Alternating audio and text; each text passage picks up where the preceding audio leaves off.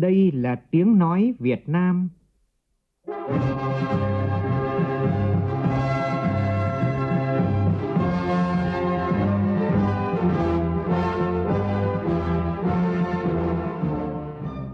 là tiếng nói Việt Nam, phát thanh từ Hà Nội, thủ đô nước Cộng hòa xã hội chủ nghĩa Việt Nam.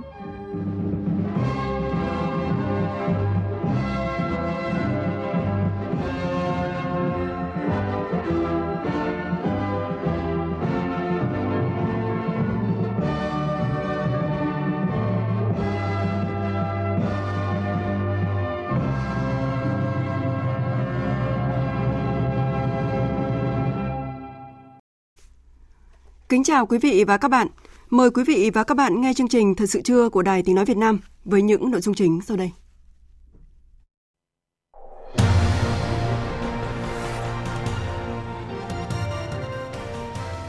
Kết luận hội nghị chính phủ với địa phương vào sáng nay, Thủ tướng Nguyễn Xuân Phúc nêu phương châm của năm 2021 gồm 12 chữ: đoàn kết, kỷ cương, đổi mới, sáng tạo, khát vọng, phát triển. Quỹ tiền tệ quốc tế dự báo kinh tế Việt Nam hồi phục hoàn toàn trong năm tới. Đồng Tháp họp khẩn kích hoạt các biện pháp phòng chống dịch sau khi nữ hành khách về cùng bệnh nhân 1440 dương tính với SARS-CoV-2. Kết quả xét nghiệm của 27 trường hợp tiếp xúc gần với bệnh nhân 1451 tại thành phố Hồ Chí Minh âm tính lần đầu với SARS-CoV-2. Tối nay, Bắc Bộ đón đợt rét đậm rét hại, dự báo sẽ mạnh nhất trong mùa đông năm nay với nền nhiệt phổ biến từ 8 đến 11 độ C, vùng núi cao có nơi dưới 3 độ C. Trong phần tin thế giới, Tổng thống đắc cử Joe Biden tuyên bố Mỹ chưa chấm dứt chiến tranh thương mại với Trung Quốc cũng như dỡ bỏ các thuế quan thương mại đã áp đặt. Trước áp lực gia tăng các ca nhiễm COVID-19 và xuất hiện biến thể mới của virus SARS-CoV-2, nhiều quốc gia lên kế hoạch phong tỏa toàn quốc lần 3 ngay trước thềm năm mới.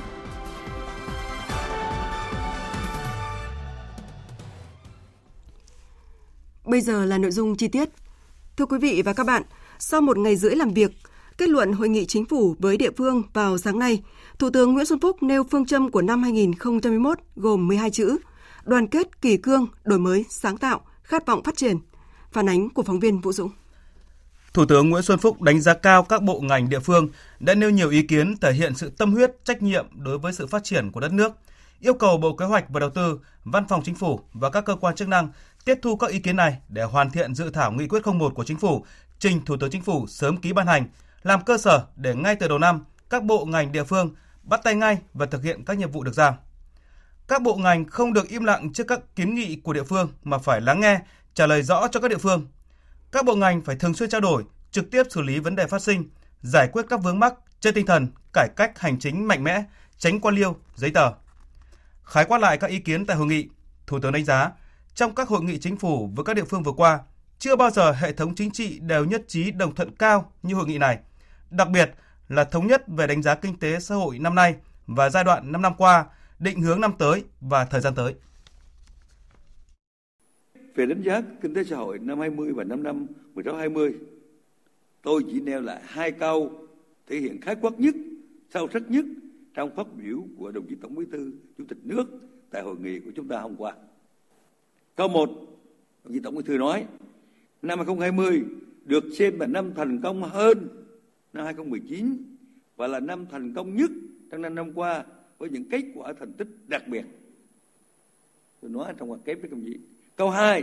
Tổng Bí thư nhận định là những kết quả thành tích đó đã góp phần làm nên những thành tựu rất quan trọng, khá toàn diện với nhiều dấu ấn nổi bật của nhiệm kỳ 12 2016-2020 và là thành tựu to lớn có ý nghĩa lịch sử của 35 năm đổi mới làm cho đất nước ta chưa bao giờ có được cơ đồ, tiềm lực, vị thế và uy tín quốc tế như ngày nay. Nêu những kết quả cụ thể, Thủ tướng cho biết chúng ta mục đạt mục tiêu kép thành công, vĩ mô ổn định, giải ngân vốn đầu tư công cao nhất, cải cách hành chính đạt nhiều kết quả, phát triển văn hóa xã hội có nhiều tiến bộ, quốc phòng an ninh được đảm bảo, đặc biệt là lĩnh vực đối ngoại. Kết quả năm nay không chỉ là số lượng mà là về chất lượng như giảm nghèo, phòng chống tham nhũng, không chỉ ổn định mà phát triển, không chỉ tháo gỡ khó khăn mà dám nghĩ, dám làm. Chúng ta cũng đã xác định rõ nguyên nhân bài học kinh nghiệm, trong đó quan trọng nhất nhờ sự đoàn kết đồng lòng của toàn Đảng, toàn dân. Nhấn mạnh năm tới là năm có nhiều sự kiện quan trọng của đất nước, trong đó có Đại hội Đảng toàn quốc lần thứ 13 và trong bối cảnh thế giới có nhiều diễn biến phức tạp, tác động của dịch bệnh diễn biến bất thường. Thủ tướng nêu phương châm của năm 2021 gồm 12 chữ: đoàn kết, kỷ cương, đổi mới, sáng tạo, khát vọng, phát triển. Sáng nay, Bệnh viện Quân y 175, Bộ Quốc phòng vinh dự tổ chức lễ đón nhận danh hiệu Anh hùng lực lượng vũ trang nhân dân lần 2 và kỷ niệm 45 năm ngày truyền thống. Chủ tịch Quốc hội Nguyễn Thị Kim Ngân, Bí thư Trung Đảng, Bí thư Thành ủy Thành phố Hồ Chí Minh Nguyễn Văn Nên cùng lãnh đạo nhiều tỉnh thành phố khu vực phía Nam cùng dự lễ. Phóng viên Vinh Quang thường trú tại Thành phố Hồ Chí Minh đưa tin. Ra đời sau ngày miền Nam hoàn toàn giải phóng và còn nhiều khó khăn, cán bộ chiến sĩ nhân viên Bệnh viện Quân y 175 đã vượt qua mọi gian nan thử thách, làm nhiệm vụ cứu chữa thương bệnh binh, vừa tìm tòi nghiên cứu sáng tạo ra nhiều phương pháp mới, xử trí thành công nhiều vết thương khó, nặng, phức tạp cho hàng ngàn thương bệnh binh nặng.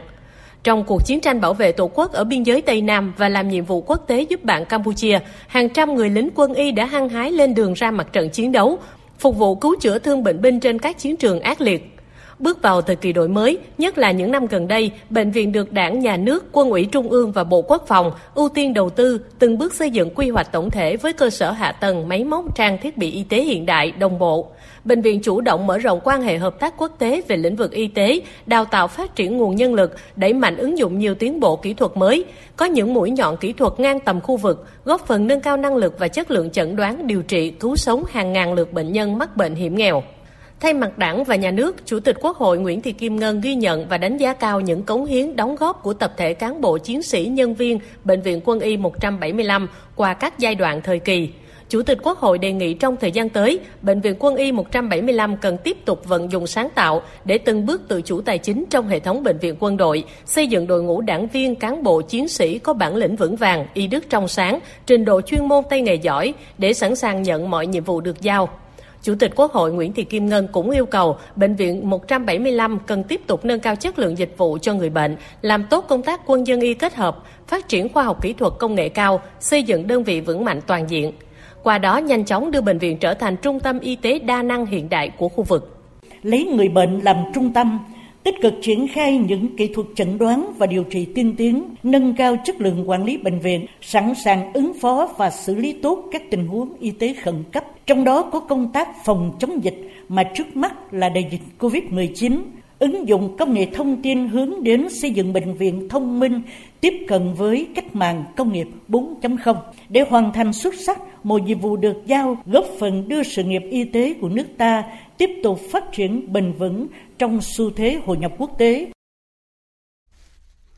Sáng nay tại Hà Nội, Phó Chủ tịch nước Đặng Thị Ngọc Thịnh, Phó Chủ tịch thứ nhất Hội đồng thi đua khen thưởng Trung ương đã trao danh hiệu Anh hùng lao động thời kỳ đổi mới cho Phó giáo sư, tiến sĩ Trần Ngọc Lương, Giám đốc Bệnh viện Nội tiết Trung ương, chuyên gia đầu ngành về phẫu thuật nội soi tuyến giáp. Tin của phóng viên Văn Hải. Trong sự phát triển của Bệnh viện Nội tiết Trung ương, không thể không nhắc tới phương pháp mổ nội soi tuyến giáp do Phó giáo sư tiến sĩ Trần Ngọc Lương, Giám đốc Bệnh viện nghiên cứu sáng tạo ra. Phương pháp này được giới thầy thuốc trên thế giới đặt tên là kỹ thuật Dr. Lương. Đến nay, đã có hơn 300 giáo sư bác sĩ của 20 quốc gia trên thế giới đến Bệnh viện Nội tiết Trung ương để được chuyển giao kỹ thuật mổ nội soi tuyến giáp. Từ kỹ thuật Dr. Lương, thế hệ bác sĩ trẻ của Bệnh viện Nội tiết Trung ương đã nâng lên một tầm cao mới, mổ nội soi tuyến giáp một lỗ, vừa hạn chế đến mức thấp nhất sự xâm lấn trong phẫu thuật, vừa không để lại sẹo ở cổ và ngực. Không chỉ quan tâm nâng cao chất lượng chuyên môn, hướng tới sự hài lòng người bệnh, Giám đốc Trần Ngọc Lương còn tích cực điều hành trung tâm khám chữa bệnh từ xa, thường xuyên chuyển giao kỹ thuật cho hơn 90 bệnh viện tuyến dưới khắp cả nước. Tại buổi lễ, Phó Chủ tịch nước Đặng Thị Ngọc Thịnh đã trao danh hiệu Anh hùng lao động thời kỳ đổi mới cho Phó Giáo sư Tiến sĩ Trần Ngọc Lương, Giám đốc Bệnh viện Nội tiết Trung ương vì thành tích đặc biệt xuất sắc trong lao động sáng tạo, góp phần vào sự nghiệp xây dựng chủ nghĩa xã hội và bảo vệ Tổ quốc giai đoạn 2009-2019. Trong bối cảnh khó khăn do đại dịch COVID-19 gây ra, Ban Đối ngoại Trung ương đã có nhiều nỗ lực để hoàn thành nhiệm vụ, góp phần vào thành công chung của đối ngoại Việt Nam trong năm qua. Đây là nhận định của đồng chí Hoàng Bình Quân, Ủy viên Trung ương Đảng, trưởng Ban Đối ngoại Trung ương tại hội nghị tổng kết công tác năm 2020 và triển khai nhiệm vụ năm tới của Ban Đối ngoại Trung ương diễn ra sáng nay tại Hà Nội. Phóng viên Thu Hà thông tin trực tiếp. Xin mời chị Thu Hà. Vâng, thưa quý vị ạ, Hội nghị ờ, tổng kết công tác năm 2020 và triển khai nhiệm vụ năm 2021 của Ban Đối ngoại Trung ương do đồng chí Hoàng Bình Quân, Ủy viên Trung ương Đảng, trưởng ban chủ trì Tham dự hội nghị ờ, còn có lãnh đạo ờ, Ờ, đại diện lãnh đạo của Bộ Ngoại giao, Ủy ban Đối ngoại của Quốc hội, các cơ quan tổ chức thường xuyên phối hợp công tác và à, toàn thể cán bộ ờ, công chức của Ban Đối ngoại Trung ương. À, báo cáo công tác của Ban Đối ngoại Trung ương và các ý kiến phát biểu tại hội nghị cho thấy là trong bối cảnh tình hình thế giới khu vực tiếp tục có nhiều biến động phức tạp khó lường, nhất là sự bùng phát của đại dịch COVID-19, thì ờ, với cái bản lĩnh chính trị vững vàng, tinh thần trách nhiệm cao, tư duy chủ động sáng tạo, nhanh chóng thích ứng với những thay đổi của tình hình, thì Ban Đối ngoại Trung ương đã bám sát các cái nhiệm vụ chính trị được giao, À, thực hiện có hiệu quả các mặt công tác và không ngừng nâng cao chất lượng tham mưu, góp phần thực hiện chủ trương đường lối chính sách đối ngoại của Đảng và Nhà nước. À, phát biểu chỉ đạo tại hội nghị thì đồng chí Hoàng Bình Quân đánh giá cao và biểu dương những kết quả công tác toàn diện mà cán bộ công chức và người lao động của Ban Đối ngoại Trung ương đã đạt được trong năm 2020 và đồng chí Hoàng Bình Quân cũng đề nghị là mỗi đơn vị mỗi cá nhân tiếp tục phát huy tinh thần trách nhiệm trong công việc và không ngừng nâng cao hơn nữa chất lượng công tác nghiên cứu dự báo chiến lược làm tốt hơn nữa công tác tham mưu thẩm định cho Bộ Chính trị, Ban Bí thư về đối ngoại và phục vụ tốt à, đại hội đại biểu toàn quốc lần thứ 13 của Đảng theo chức năng nhiệm vụ được giao cũng như là tăng cường cái quản lý thống nhất các cái hoạt động đối ngoại theo hướng thiết thực, tiết kiệm và hiệu quả tổ chức tốt các cái hoạt động đối ngoại với hình thức linh hoạt đảm bảo phù hợp với tình hình thế giới và khu vực ạ. À, đồng thời là chỉ đạo hướng dẫn sát sao các công tác đối ngoại nhân dân xây dựng à, tập thể đơn vị vững mạnh à, với việc cái thực hiện tốt các cái nghị quyết trung ương đồng chí Hoàng Bình Quân thì cũng đề nghị các ban bộ ngành tiếp tục phối hợp chặt chẽ với ban đối ngoại trung ương trong các cái vấn đề đối ngoại để cùng nhau lập thành tích hơn nữa trong việc góp phần thực hiện thắng lợi nghị quyết của Đại hội 13 của Đảng ngay trong năm đầu tiên, tức là năm 2021 ạ. Vâng, xin mời Vòng thu ạ. Vâng, cảm ơn cảm ơn phóng viên Tu Hà với những thông tin từ hội nghị tổng kết công tác của Ban Đối ngoại Trung ương. Chuyển sang các thông tin khác. Sáng nay tại nhà Quốc hội, Ủy ban pháp luật của Quốc hội tổ chức phiên họp toàn thể lần thứ 32 theo hình thức họp trực tuyến để thẩm tra các đề án của chính phủ về việc điều chỉnh địa giới đơn vị hành chính cấp huyện, cấp xã của tỉnh Đắk Nông và việc thành lập các đơn vị hành chính đô thị thuộc các tỉnh Bình Định, Hòa Bình và Bắc Ninh theo các tờ trình của chính phủ. Tại phiên họp, các đại biểu cơ bản tán thành với sự cần thiết thành lập thị trấn Cát Tiên thuộc huyện Phú Cát, tỉnh Bình Định, thành lập phường Quỳnh Lâm và phường Trung Minh thuộc thành phố Hòa Bình, tỉnh Hòa Bình, thành lập 5 phường thuộc thị xã Từ Sơn, tỉnh Bắc Ninh và việc điều chỉnh địa giới hành chính cấp huyện, cấp xã thuộc tỉnh Đắk Nông. Các đại biểu cũng đề nghị chính phủ và chính quyền địa phương các tỉnh Bình Định, Hòa Bình, Bắc Ninh đánh giá tác động của các đề án về chênh lệch một số số liệu về diện tích tự nhiên, quy mô dân số và số lao động làm việc trong các ngành kinh tế, kế hoạch và phương án bảo đảm vệ sinh môi trường và chất lượng sống của không gian đô thị, kế hoạch đào tạo, bồi dưỡng nâng cao chất lượng đội ngũ cán bộ công chức hiện có để đáp ứng yêu cầu quản lý của chính quyền ở đô thị. Bí thư tỉnh ủy Kim Ngọc, người khởi xướng chủ trương khoán hộ ở Vĩnh Phúc năm 1966 đến 1968, là tấm gương đổi mới sáng tạo trong phát triển nông nghiệp. Cho đến nay, chủ trương này vẫn còn nguyên giá trị. Đây là khẳng định của các đại biểu tại hội thảo Bí thư tỉnh ủy Kim Ngọc chân dung một con người đổi mới, sáng tạo, phát triển nông nghiệp diễn ra sáng nay do Hội Nông dân Việt Nam phối hợp với Học viện Chính trị Quốc gia Hồ Chí Minh và Ban tuyên giáo Trung ương, tỉnh ủy tỉnh Vĩnh Phúc tổ chức. Phóng viên Lại Hoa thông tin. Trải qua 21 năm trên cương vị bí thư tỉnh ủy, đồng chí Kim Ngọc đã dành tâm huyết, sức lực, thời gian, sức sáng tạo để lãnh đạo phát triển kinh tế nông nghiệp tỉnh Vĩnh Phúc luôn gần gũi với nhân dân, thấu hiểu tâm tư nguyện vọng của nhân dân. Ngay từ những năm 1960, trong phong trào hợp tác hóa nông nghiệp ở miền Bắc, Bí thư Kim Ngọc đã sớm nhận ra những hậu quả của cách quản lý bằng tiếng kẻng, bằng rong công, phóng điểm trong hợp tác xã nông nghiệp. Giáo sư tiến sĩ Nguyễn Tử Siêm, nguyên cục trưởng Cục Khuyến nông, Bộ Nông nghiệp và Phát triển nông thôn cho rằng người nông dân không phấn khởi do chỗ là người ta không có cái quyền sử dụng đất đích thực mà là hợp tác xã. Thế thành từ ra chúng ta vẫn nghe tức là rong công chấm điểm, làm nào ghi danh được. Thế mà cái người làm thì chưa chắc đã bằng mấy cái người đi họp. Ra công não như nhau, cái tình trạng đấy nó dẫn đến là thiếu đói. Trong cái tình hình ấy đó thì là ông Kim Ngọc bàn bạc rất sát với dân tỉnh ủy Phú Thọ trước đó và ra cái nghị quyết của tỉnh số 68 Tại thời điểm nghị quyết 68 ra đời và triển khai thực hiện, khoán hộ bị coi là đốt cháy giai đoạn là một sự vượt rào trong phát triển nông nghiệp thời bấy giờ, không phù hợp với bối cảnh chung của đất nước. Tuy nhiên, sau 2 năm thực hiện khoán hộ, năng suất ở tỉnh Vĩnh Phúc tăng vọt, đời sống của đại bộ phận nhân dân trong tỉnh đã cải thiện rõ rệt. Điều đó chứng tỏ nghị quyết khoán hộ đã nhanh chóng đi vào thực tiễn. Ông Lê Thành Ý, Hội Khoa học Phát triển Nông thôn Việt Nam đánh giá khi đó thì đối với phong trào hợp tác hóa nó lên rất rầm rộ. Đồng chí Kim Ngọc đưa ra vấn đề này là một vấn đề rất dũng cảm, bởi vì nó nghịch lại với lại những cái chỉ đạo chung của trung ương. Thế nhưng mà chỉ có những người đột phá như vậy thì nông nghiệp sau này chúng ta mới ra. Chỉ thị 100 ra đầu năm 81 đúng không ạ? Sau đó năm 88 chúng ta có nghị quyết 10.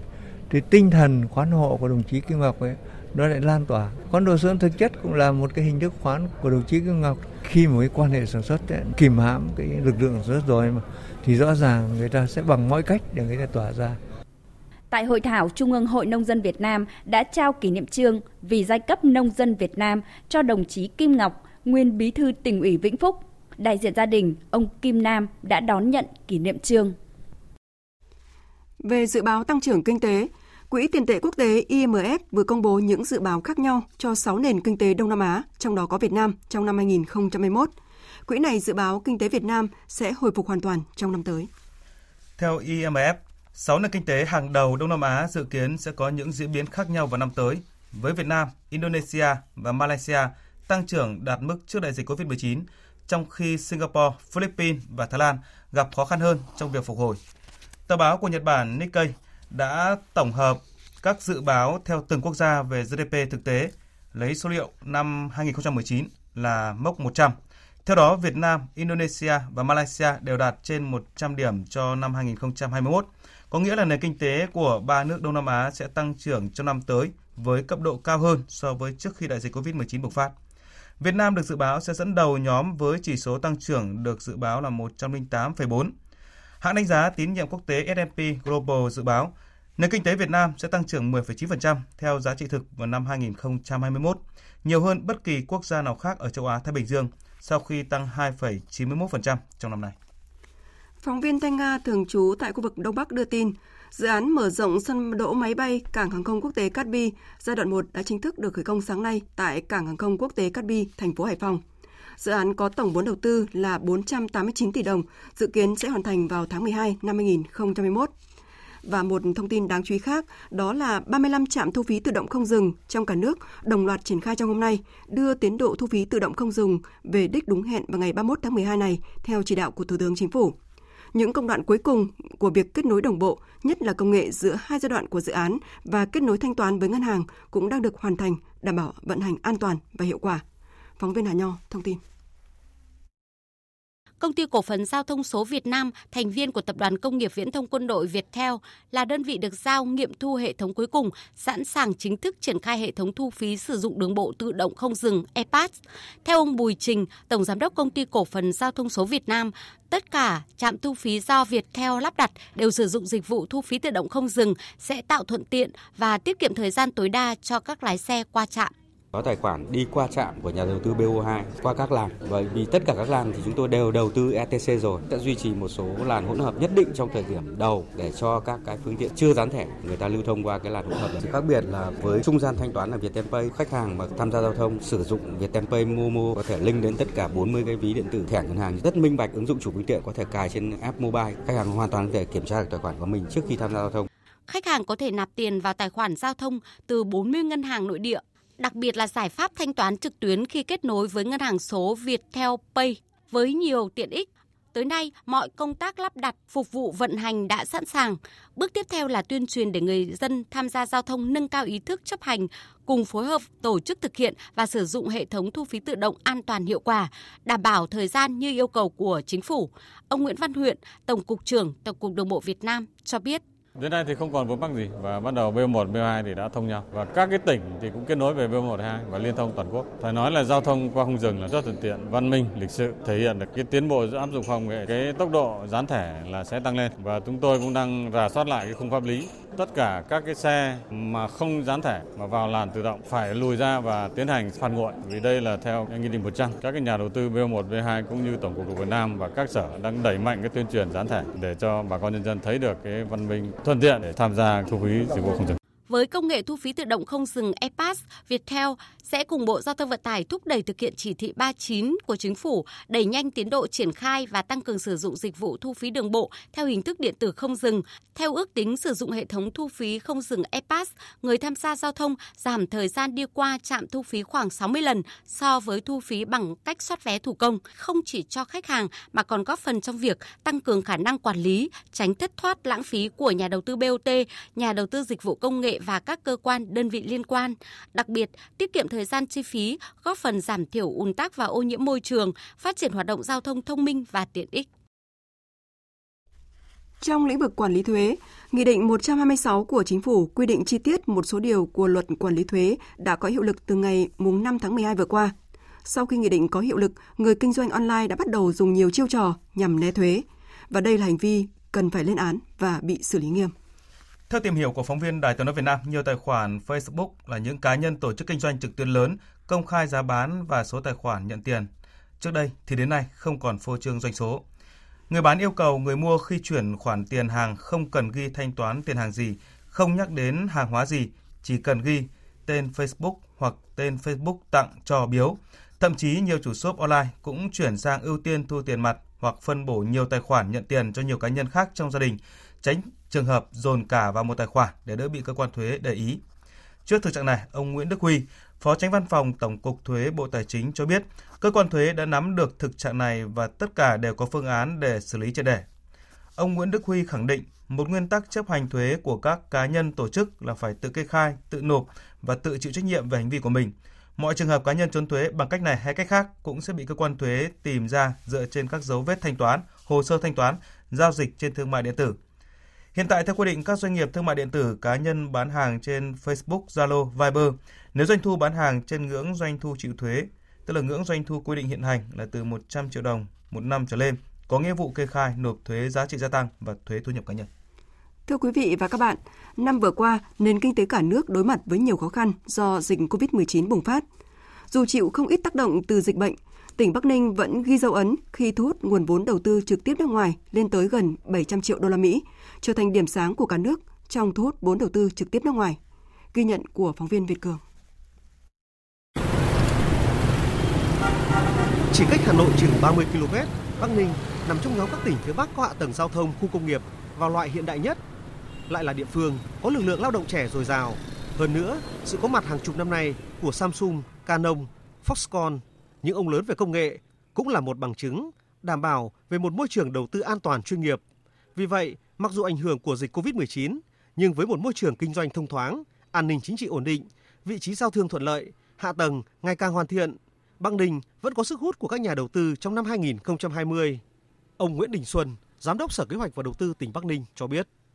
Ờ, giai đoạn ờ, 2010-2015, chúng tôi đã thu hút được 8,8 tỷ đô và giai đoạn 2016-2020 thì chúng tôi đã thu hút được 8,3 tỷ đô. Ngay năm 2020, một cái năm mà đầy khó khăn do đại dịch Covid, nhưng tỉnh Bắc Ninh chúng tôi cũng đã thu hút được tới gần 1 tỷ đô. Có thể nói đấy là một trong những cái điểm sáng ờ, trong thu hút FDI của Bắc Ninh trong cả một giai đoạn dài.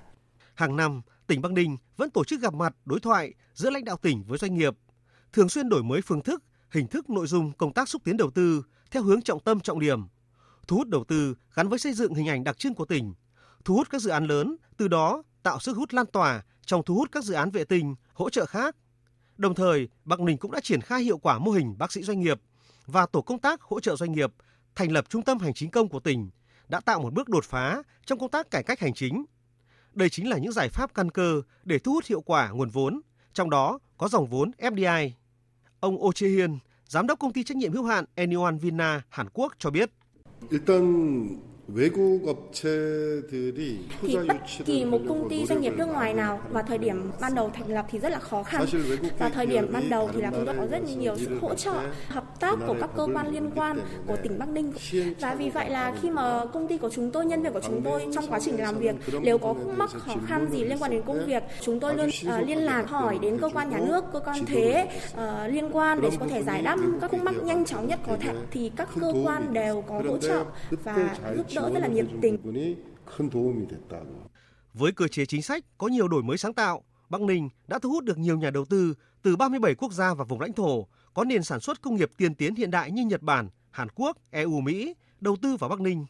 Trong đó, công nghiệp điện tử là ngành mũi nhọn với tỷ trọng chiếm hơn 80% giá trị sản xuất toàn ngành công nghiệp,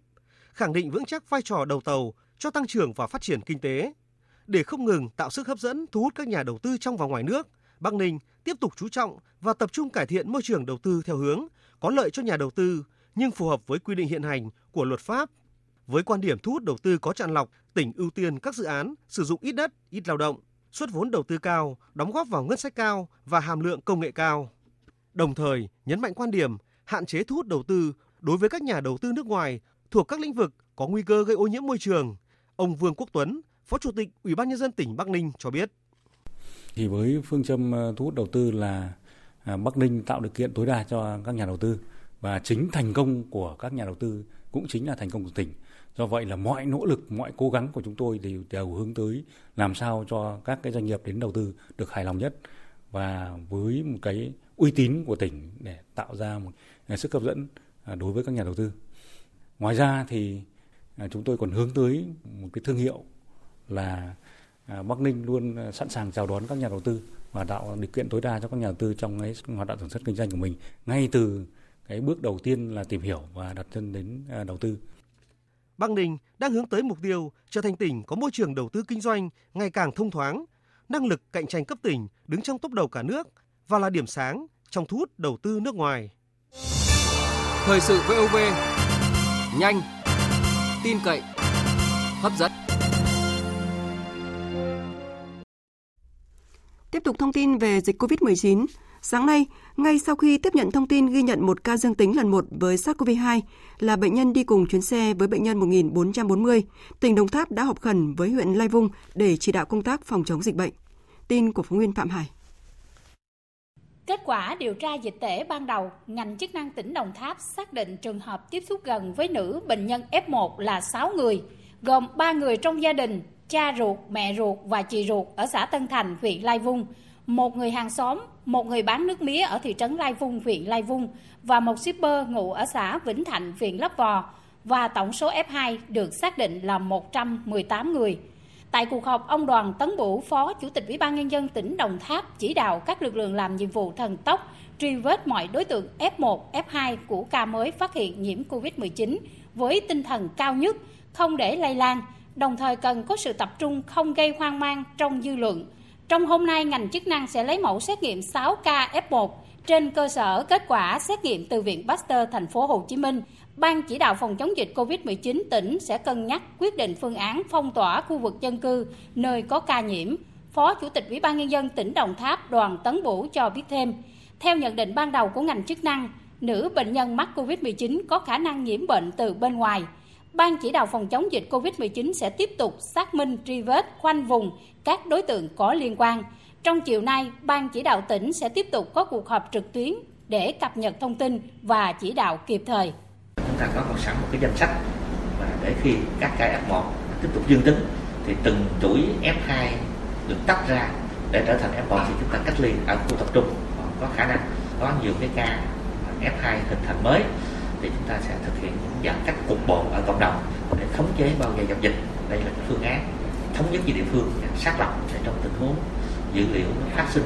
chúng ta sẽ ứng phó theo hình thức giãn cách cộng đồng nhưng ở mức độ cục bộ chứ không thể nào ở phạm vi rộng lớn thì để tránh cái thiệt hại, chúng ta vẫn phòng chống tốt dịch bệnh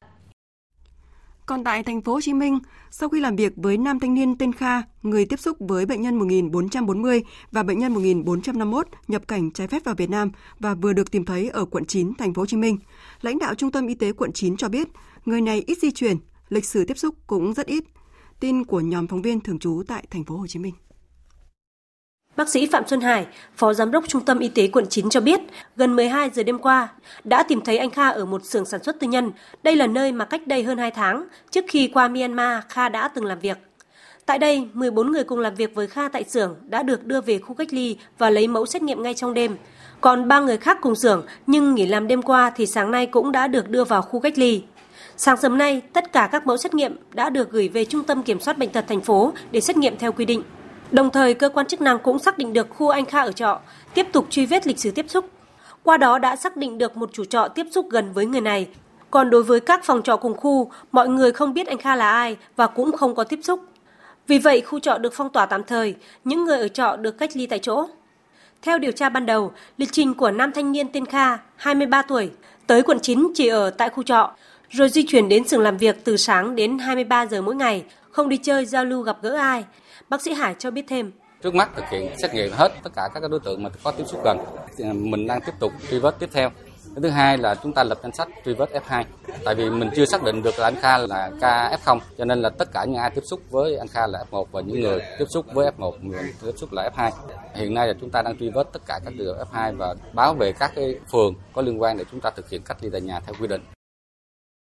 Trung tâm Kiểm soát bệnh tật Thành phố Hồ Chí Minh cũng vừa thông tin về kết quả xét nghiệm với 27 trường hợp tiếp xúc gần với bệnh nhân 1451. Theo đó thì có 25 ca F1 của bệnh nhân 1451 có kết quả âm tính, hai người còn lại đang chờ chờ kết quả. Trong các ca F1 âm tính có cả người tài xế vận chuyển nhóm người nhập cảnh trái phép. Ngành y tế Thành phố Hồ Chí Minh tiếp tục truy vết khoanh vùng với những địa điểm mà bệnh nhân 1451 đã từng đến. Thưa quý vị và các bạn, đêm nay và dạng sáng ngày mai, miền Bắc sẽ đón đợt không khí lạnh mạnh nhất trong năm nay. Dự báo nền nhiệt thấp nhất ở khu vực đồng bằng sẽ từ 8 đến 11 độ C, vùng núi cao có nơi dưới 3 độ C, thậm chí dưới 0 độ C và khả năng sẽ xảy ra băng giá và sương muối. Phóng viên Minh Long đã phỏng vấn ông Hoàng Phúc Lâm, Phó Giám đốc Trung tâm Dự báo Khí tượng Thủy văn Quốc gia về những cảnh báo đáng lưu ý trong đợt không khí lạnh lần này. Thưa ông, khối không khí lạnh cực mạnh sẽ tác động đến miền Bắc nước ta vào những ngày cuối cùng của năm 2020. Vậy đợt không khí lạnh lần này có gì đáng lưu ý thưa ông? Có mấy đặc điểm của đợt rét đậm rét hại này. Thứ nhất là không kéo dài. Các dự báo của chúng tôi là đến khoảng đêm ngày mùng 2 thì nhiệt độ thấp nhất lại tăng khá nhanh do là trời nhiều mây. Và đặc điểm thứ hai của đợt rét lần này là rét khô, tức là rất là rét và buốt về ban đêm nhưng mà ban ngày buổi trưa thì có thể có cái hứng nắng kể cả trong hai ngày rét nhất là 30 và 31 tháng 12 sang ngày 11 nữa, thì cũng có thể là trời sẽ hứng nắng, chứ không phải là âm u. Cho nên là cái cảm giác rét buốt thì chủ yếu là về đêm và sáng sớm trong à, các cái ngày từ khoảng à, 30, 31 và 11. Đối với cả các khu vực núi cao như là Mẫu Sơn hay là Phan Xipang thì dự báo lần này là nhiệt độ có thể xuống dưới 0 độ, thấp hơn cả đợt trước. Đợt trước là 0,8 thì đợt này khoảng sắp xỉ 0 độ. Tuy nhiên thì cái đợt này đặc điểm là nó mưa ít và độ ẩm thấp hơn so đợt trước, cho nên là khả năng mà mưa tuyết là hầu như là vẫn thấp nhưng mà cái khả năng mà có băng giá tức là nước ở bề mặt đóng băng là vẫn có khả năng xảy ra như đợt trước nếu mà có mưa tuyết thì nó phải có một cái điều kiện là kèm theo mưa nữa. Và nhiệt độ thấp thì nó mới có được cái cái mưa tuyết. Còn chủ yếu đợt này vẫn sẽ là băng giá các tỉnh vùng núi cao và thậm chí là có thể xuống một số khu vực vùng núi và trung du. Trung tâm có khuyến cáo như thế nào đối với người dân trong đợt rét lần này, nhất là thời điểm này học sinh vẫn đang đi học và nhiều cấp học đang chuẩn bị thi học kỳ thưa ông? Chúng tôi gọi là dự báo tác động, bởi vì là mỗi một điều kiện thời tiết khác nhau thì đã ảnh hưởng đến các cái lĩnh vực khác nhau, tác động đến các lĩnh vực khác nhau. Thì trong đợt này là quan tâm nhất là vấn đề các em nhỏ, học sinh tiểu học có thể nghỉ học hay không. Thì có thể nói nếu mà theo các cái ngưỡng nhiệt độ, đúng là đủ điều kiện để nghỉ học, tức là nhiệt độ lúc 6 giờ sáng mà dưới 10 độ C là học sinh cấp 1 học sinh tiểu học có thể nghỉ học. Tuy nhiên nó có mấy cái vấn đề, một là đợt này là rét khô. Rét khô tức là buổi trưa thì lại ấm. Khoảng 9 10 giờ thì nhiệt độ lại 12 13 độ tức là lúc đấy lại không phải là dưới 10 độ nữa thì cũng không ảnh hưởng nhiều lắm đến đến sức khỏe. Cái thứ hai đợt này là đang vào đợt thi học kỳ của học sinh nên là cũng đấy cũng là vấn đề nhạy cảm. Thì có thể là các trường nếu mà được thì có thể bố trí lùi thời gian của cái môn thi đấy không phải là tiết một nữa mà tiết 2, tiết 3 hoặc là gần cuối giờ buổi trưa đấy, hoặc là nếu mà được nữa thì là cho các cháu thi sớm hẳn lên. Cái đấy là nhiều phương án thì cũng không nhất thiết là phải là một phương án mà nên tránh cái thời gian mà đầu giờ sáng thì lúc đấy là rất là lạnh. Có thể các cho các cháu thi muộn hơn một chút thì cũng không vấn đề gì. À, vâng xin cảm ơn ông.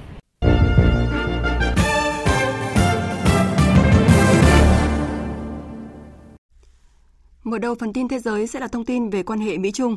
Tổng thống đắc cử Joe Biden cho biết sẽ không sớm chấm dứt cuộc chiến thương mại với Trung Quốc, cũng như dỡ bỏ các thuế quan thương mại đã áp đặt dưới thời chính quyền Tổng thống Mỹ Donald Trump. Tuyên bố được đưa ra trong cuộc họp các thành viên cố vấn chính sách đối ngoại và an ninh quốc gia để thảo luận những thách thức mà chính quyền mới sẽ phải đối mặt. Ông Biden cũng đề cập khả năng Mỹ cần xây dựng một liên minh các quốc gia cùng chí hướng để đối phó với Trung Quốc. Theo ông Joe Biden, trong cuộc chiến để buộc Trung Quốc phải chịu trách nhiệm giải trình vì những hành vi không công bằng thương mại, công nghệ, nhân quyền và các mặt trận khác, lập trường của Mỹ sẽ mạnh mẽ hơn nhiều khi xây dựng được một liên minh các quốc gia giúp bảo vệ các lợi ích và giá trị chung. Như tin đã đưa, đại diện 27 nước thành viên của Liên minh châu Âu hôm qua đã bật đèn xanh cho việc thực thi ngay từ đầu năm tới thỏa thuận thương mại hậu Brexit đạt được hồi đầu tuần với nước Anh. Các nhà lãnh đạo đều đặt rất nhiều kỳ vọng vào thỏa thuận và coi đây như là sự mở đầu cho một chương mới trong quan hệ giữa hai bên. Biên tập viên Thu Hoài tổng hợp thông tin. Với quyết định ngày hôm qua, lãnh đạo 27 nước thành viên Liên minh châu Âu dự kiến muộn nhất là ngày mai theo giờ Việt Nam sẽ ký thông qua thỏa thuận thương mại hậu Brexit với Anh. Phát biểu về báo chí sau cuộc họp chính phủ trực tuyến, bà Ulrich Demmer, người phát ngôn của Thủ tướng Đức Angela Merkel hôm qua khẳng định chính phủ nước này có thể chấp nhận thỏa thuận đã được đàm phán. Trong khi đó tại Paris, Điện Élysée lại cho thấy sự thận trọng khi tuyên bố Pháp sẽ theo dõi sát việc thực thi văn kiện ngay từ ngày đầu tiên. Tuy nhiên, việc thực thi chỉ mang tính tạm thời cho đến hết ngày 28 tháng 2 nhằm giúp cho hoạt động thương mại giữa hai bên không bị gián đoạn sau đêm 31 tháng 12. Câu hỏi liệu Anh và Liên minh châu Âu có muốn tiếp tục áp dụng thỏa thuận hay không sẽ phụ thuộc vào quyết định của Nghị viện Anh và sau đó là Nghị viện châu Âu. Lãnh đạo các nhóm chính trị tại Nghị viện châu Âu đã đề xuất kéo dài việc thực thi tạm thời thỏa thuận sau ngày 28 tháng 2. Trong khi đó tại Anh, các nghị sĩ nước này dự kiến sẽ nhóm họp trở lại vào ngày 30 tháng 12. Trước những ý kiến cho rằng chính phủ Anh đã đánh đổi nghề cá để nhận được cái gật đầu của Liên minh châu Âu, Bộ trưởng Tài chính Anh Rishi Sunak hôm qua một lần nữa nhấn mạnh. Thỏa thuận này có thể đại diện cho sự thống nhất của đất nước và gắn kết mọi người lại với nhau sau những chia rẽ. Đối với những người đã bỏ phiếu ủng hộ việc rời khỏi Liên minh châu Âu, thỏa thuận có nghĩa là chúng ta đã đạt được sự tự do mà mọi người tìm kiếm, kiểm soát luật pháp, biên giới thương mại. Dịch bệnh COVID-19 vẫn tiếp tục diễn biến khó lường, số ca tiếp tục tăng cao, hiện lên tới gần 82 triệu người mắc trên toàn cầu và gần 2 triệu người đã tử vong. Tổ chức Y tế Thế giới cảnh báo dịch bệnh đã tác động nghiêm trọng đến toàn thế giới, song nguy cơ tồi tệ hơn vẫn ở phía trước. Theo đó, và hối thúc thế giới cần phải nghiêm túc chuẩn bị ứng phó. Và chính quyền Nam Phi vừa phải tuyên bố tái áp dụng lệnh phong tỏa cấp độ 3 trên quy mô toàn quốc bắt đầu từ 0 giờ hôm nay, giờ địa phương, nhằm ngăn chặn đà lây lan của dịch COVID-19 đang diễn biến hết sức phức tạp. Còn tại Pháp, Tổng thống Pháp Emmanuel Macron sẽ triệu tập phiên họp Hội đồng Quốc phòng trong ngày hôm nay theo giờ địa phương để bàn khả năng phong tỏa lần 3 trong bối cảnh dịch vẫn đang lây lan rất nhanh tại nước này.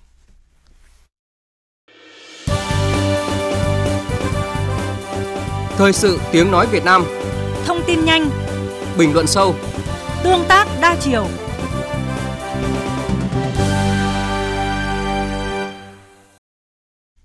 Quý vị và các bạn đang nghe chương trình Thời sự trưa của Đài Tiếng Nói Việt Nam. Thưa quý vị, tuần qua và đầu tuần này, nhiều nước trên thế giới liên tiếp phát hiện những biến chủng mới của virus SARS-CoV-2 với tốc độ lây lan nhanh hơn so với chủng virus đã hoành hành cả năm nay, khiến cả thế giới trao đảo. Theo Ban Chỉ đạo Quốc gia phòng chống dịch COVID-19, mỗi ngày nước ta có khoảng từ 100 đến 150 trường hợp nhập cảnh trái phép ở biên giới. Như vậy, nếu xét về nguy cơ, khả năng loại biến chủng này xuất hiện vào Việt Nam là rất lớn.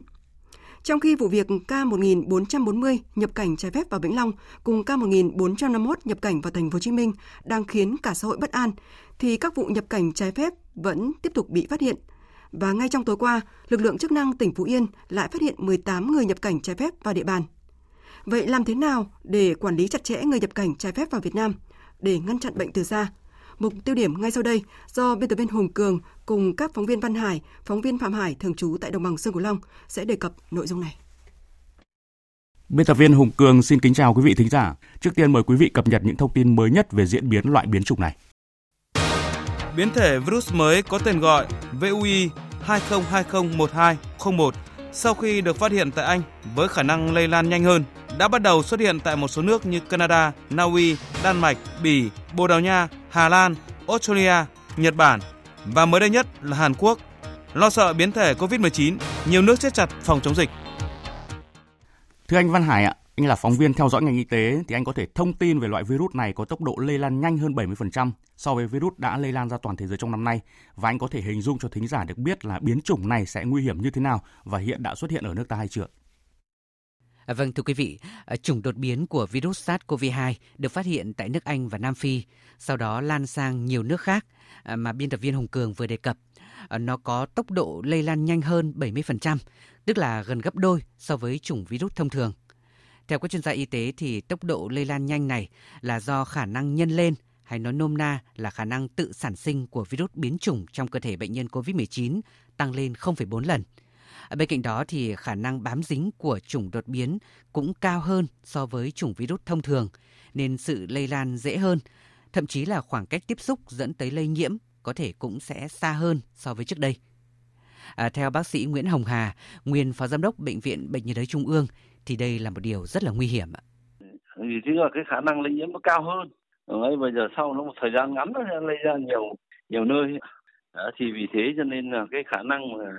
mà xâm nhập vào nước ta là có. Có cái là chúng ta phải giải trình tự gen thì mới phát hiện ra được cái mới được thì đương nhiên những cái trường hợp nào mà có yếu tố dịch tễ từ châu về thì chúng ta cũng phải giải trình diện từ gen một số cái mẫu để mà tìm ra À, tại Việt Nam thì cũng từng ghi nhận một chủng đột biến của virus SARS-CoV-2 tại ổ dịch Đà Nẵng hồi tháng 3 tháng 4 vừa qua. À, tuy nhiên, virus biến chủng từng xuất hiện tại Đà Nẵng có tốc độ lây lan không lớn bằng chủng đột biến tại nước Anh. Nhưng mà lúc đó thì nước ta đã phải đối phó khá vất vả. Và như chúng ta đã biết thì đó là giai đoạn mà Việt Nam ghi nhận nhiều ca mắc mới trong cộng đồng và nhiều trường hợp tử vong nhất kể từ khi COVID-19 xâm nhập vào nước ta. Đến thời điểm này, chưa ghi nhận chủng đột biến mới của virus SARS-CoV-2 tại Việt Nam, nhưng nguy cơ virus này xâm nhập vẫn hiện hữu và chúng ta không được lơ là chủ quan, thưa quý vị. Vâng, à, xin cảm ơn phóng viên Văn Hải. Thưa quý vị, việc để loại biến chủng xâm nhập vào nước ta là kịch bản xấu, không mong muốn. Và để không xảy ra nguy cơ này thì việc ngăn chặn hay là bao đê từ vòng ngoài, từ biên giới, đường mòn lối mở cần được thực hiện một cách quyết liệt và chắc chắn. Thưa phóng viên Phạm Hải, phóng viên thường trú khu vực đồng bằng sông Cửu Long ạ, việc bệnh nhân 1440 và mới đây là 1451 vào thành phố Hồ Chí Minh mắc COVID-19 đã xuyên qua được nhiều nước Đông Nam Á nhập cảnh trái phép qua đường mòn lối mở vào Việt Nam, cho thấy là việc kiểm soát đường biên có nơi vẫn còn sơ hở. Thưa anh Phạm Hải, hiện các tỉnh có đường biên giới thuộc khu vực uh, đồng bằng sông Cửu Long thì có phương án gì để bịt những lỗ hổng này ạ? Bộ đội biên phòng của các tỉnh như An Giang, ờ, Kiên Giang và Đồng Tháp thì cũng ờ, tiếp tục tăng cường cái kiểm kiểm tra rồi kiểm soát chặt các ờ, tuyến biên giới cả đường bộ và cái ờ, đường thủy với ờ, tinh thần mà chống dịch như chống giặc. Thay nhau trực 24 trên 24 bên cạnh thì cái việc mà tuần tra tại cái khu vực biên giới thì lực lượng chức năng còn tuyên truyền đến người dân để trong công tác mà phòng chống dịch Covid-19 thông qua mà cái công tác mà tuyên truyền thì người dân cũng đã chủ động uh, nâng cao ý thức. Đặc biệt là uh, người dân cũng đã chủ động phối hợp chặt với lực lượng uh, chốt chặn ở khu vực biên giới để ờ, báo tin ờ, về các trường hợp ờ,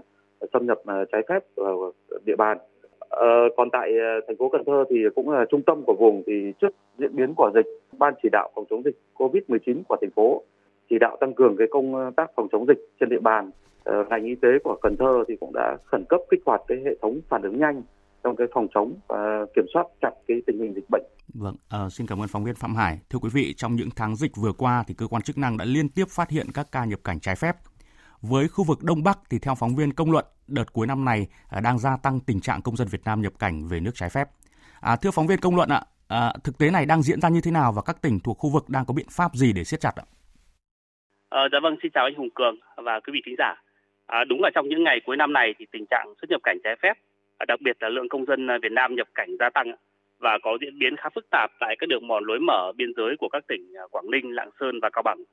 À, đơn cử như tại tỉnh Cao Bằng à, thì địa phương này có đường biên giới lên tới hơn 330 km và từ giữa tháng 12 đến nay thì mỗi ngày trung bình ờ, có từ 50 đến 70 người nhập cảnh trái phép và số này thì đã gấp đôi so với thời gian trước đây và cá biệt thì có ngày lên tới hơn 100 người À, ví dụ như mới đây nhất vào ngày 27 tháng 12 thì riêng tại cửa khẩu Trà Lĩnh thôi đã phát hiện xử lý tới 86 trường hợp nhập cảnh trái phép. Hay như tại khu vực biên giới Ca Long của thành phố Móng Cái, tỉnh Quảng Ninh thì đã có nhiều người ở bờ sông bên kia biên giới đợi sẵn rồi. Lợi dụng khi đêm tối thì họ sẽ lội bộ hoặc dùng bè mảng để nhập cảnh trái phép vào Việt Nam. Và theo thông tin từ lực lượng biên phòng các địa phương thì đa số họ là công dân Việt Nam à, sang Trung Quốc để kiếm việc làm trái phép. Nay đã ừ, tìm cách quay về và đã à, có khá nhiều vụ nhập cảnh trái phép thì có tổ chức. Ờ, vâng, à, vâng, trong những ngày này và nhất là những ngày Tết Nguyên đán đang tới thì Bộ đội Biên phòng đã tăng cường lực lượng, duy trì các chốt kiểm soát và các tổ tuần tra lưu động tại các khu vực có đường mòn lối mở và trên các tuyến đường vào sâu trong nội địa nữa. Ở trong đó thì tại Quảng Ninh, các lực lượng chức năng đã duy trì khoảng 100 tổ chốt, Lạng Sơn là 150 và Cao Bằng là 125 chốt cố định cùng với 16 đội tuần tra lưu động. Ờ, và nhờ có sự phối hợp chặt chẽ với các lực lượng dân quân tự vệ, chính quyền địa phương công an và đặc biệt là những người dân địa phương ấy, thì đã có một số đường dây nhập cảnh trái phép được phát hiện ờ, từ chính những tin báo của người dân hoặc là do lực lượng cảnh sát giao thông phát hiện khi trong quá trình trong quá trình tuần tra kiểm soát phương tiện. Ở bên cạnh đó thì các lực lượng chức năng cũng tiến hành giả soát các đối tượng có biểu hiện nghi vấn và siết chặt kiểm tra hộ tịch hộ khẩu và kiểm tra các nhà nghỉ, các phương tiện ra vào khu vực biên giới. Và từng ngày từng giờ thì họ vẫn đang trong tư thế chủ động để phòng chống xuất nhập cảnh trái phép, hạn chế sự lây lan của dịch bệnh. Vâng, xin được cảm ơn các phóng viên Văn Hải, Công luận Phạm Hải đã tham gia chương trình ngày hôm nay. Quý vị và các bạn đang nghe chương trình Thật sự trưa của Đài Tiếng Nói Việt Nam. Tiếp theo như thường lệ sẽ là trang tin đầu tư tài chính và chuyên mục thể thao.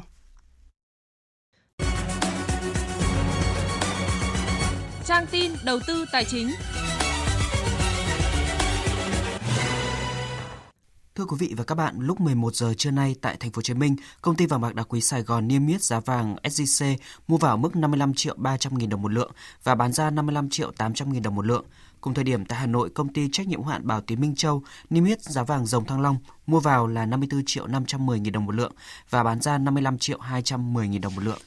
Sáng nay, Ngân hàng Nhà nước công bố tỷ giá trung tâm của đồng Việt Nam với đô la Mỹ ở mức là 23.148 đồng một đô la Mỹ, với biên độ cộng trừ 3% đang được áp dụng. Tỷ giá trần mà các ngân hàng áp dụng hôm nay là 23.842 đồng một đô la Mỹ và tỷ giá sàn là 22.454 đồng một đô la Mỹ. Năm nay, tổng vốn đăng ký cấp mới điều chỉnh và góp vốn mua cổ phần của nhà đầu tư nước ngoài đạt hơn 28 tỷ đô la Mỹ, giảm 25% so với năm 2019. Số liệu từ Bộ Kế hoạch và Đầu tư cho thấy đã có gần 300 doanh nghiệp từ các nước trên thế giới có kế hoạch mở rộng đầu tư, đầu tư mới hoặc đang nghiên cứu tìm hiểu đầu tư tại Việt Nam. Theo đại diện Tổng cục Thống kê, tổng kim ngạch xuất nhập khẩu hàng hóa năm nay của Việt Nam ước đạt 543,9 tỷ đô la Mỹ, tăng 5,1% so với năm 2019. Cán cân thương mại hàng hóa năm nay xuất siêu hơn 19 tỷ đô la Mỹ, mức cao nhất trong 5 năm liên tiếp xuất siêu kể từ năm 2016.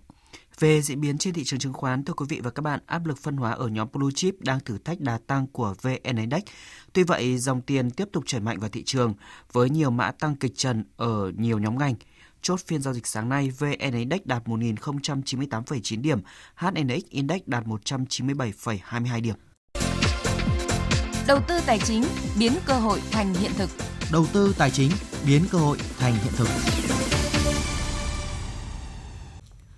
Quý vị và các bạn thân mến, các doanh nghiệp vừa và nhỏ do phụ nữ làm chủ bị ảnh hưởng bởi đại dịch COVID-19 sẽ nhận được hỗ trợ từ khoản tiền viện trợ không hoàn lại trị giá là 5 triệu đô la Mỹ từ Quỹ sáng kiến tài chính dành cho nữ doanh nhân. Phóng viên Đài Tiếng nói Việt Nam thông tin chi tiết nội dung này. Số liệu vừa công bố của Tổng cục Thống kê cho thấy trong năm 2020 có hơn 101.000 doanh nghiệp tạm ngừng kinh doanh có thời hạn, ngừng hoạt động chờ làm thủ tục giải thể và hoàn tất thủ tục giải thể, tăng 13,9% so với năm trước. Trung bình mỗi tháng có hơn 8.000 doanh nghiệp rút lui khỏi thị trường. Dịch bệnh COVID-19 đã gây ra những tác động nặng nề tới nền kinh tế, khiến các doanh nghiệp, đặc biệt là các doanh nghiệp nhỏ và vừa do phụ nữ làm chủ, đối mặt với rất nhiều khó khăn. Trong đó, một trong những khó khăn và thách thức lớn là khả năng tiếp cận tài chính để phục hồi sản xuất kinh doanh của các doanh nghiệp do phụ nữ làm chủ. Dự án hỗ trợ giảm thiểu tác động của đại dịch COVID-19 cho các doanh nghiệp do phụ nữ làm chủ được triển khai nhằm tăng cường tiếp cận tài chính cho các doanh nghiệp do phụ nữ làm chủ bị ảnh hưởng bởi dịch COVID-19. Dự án góp phần tạo điều kiện để doanh nghiệp do phụ nữ làm chủ có nguồn lực và thời gian để phục hồi sản xuất kinh doanh, từ đó giúp các doanh nghiệp phát huy tối đa tiềm năng. Bà Nguyễn Thị Hồng, Thống đốc Ngân hàng Nhà nước Việt Nam cho biết.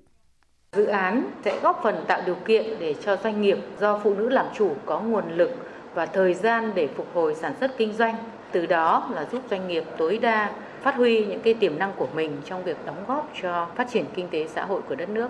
Theo ông Ander Jeffrey, Giám đốc Quốc gia Ngân hàng Phát triển châu Á ADB tại Việt Nam, để phục hồi và duy trì hoạt động kinh doanh, các doanh nghiệp vừa và nhỏ, nhất là các doanh nghiệp do phụ nữ làm chủ, rất cần hỗ trợ tiếp cận nguồn vốn.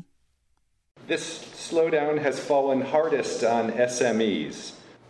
Tác động của dịch bệnh đã ảnh hưởng đến các doanh nghiệp vừa và nhỏ. Nhận thức được khó khăn của doanh nghiệp, chúng tôi hỗ trợ các doanh nghiệp thông qua dự án này. Chúng tôi muốn hỗ trợ cho doanh nghiệp vừa và nhỏ do phụ nữ làm chủ. Dự án sẽ cung cấp các dịch vụ tư vấn để hỗ trợ doanh nghiệp sau đại dịch. Dự án cũng sẽ hỗ trợ chính phủ thực hiện chiến lược tài chính toàn diện quốc gia. Trong đó, đối tượng ưu tiên cũng như đối tượng tập trung của chiến lược này là doanh nghiệp vừa và nhỏ. Dự án hỗ trợ giảm thiểu tác động của đại dịch COVID-19 cho các doanh nghiệp do phụ nữ làm chủ được thực hiện từ nay đến năm 2022.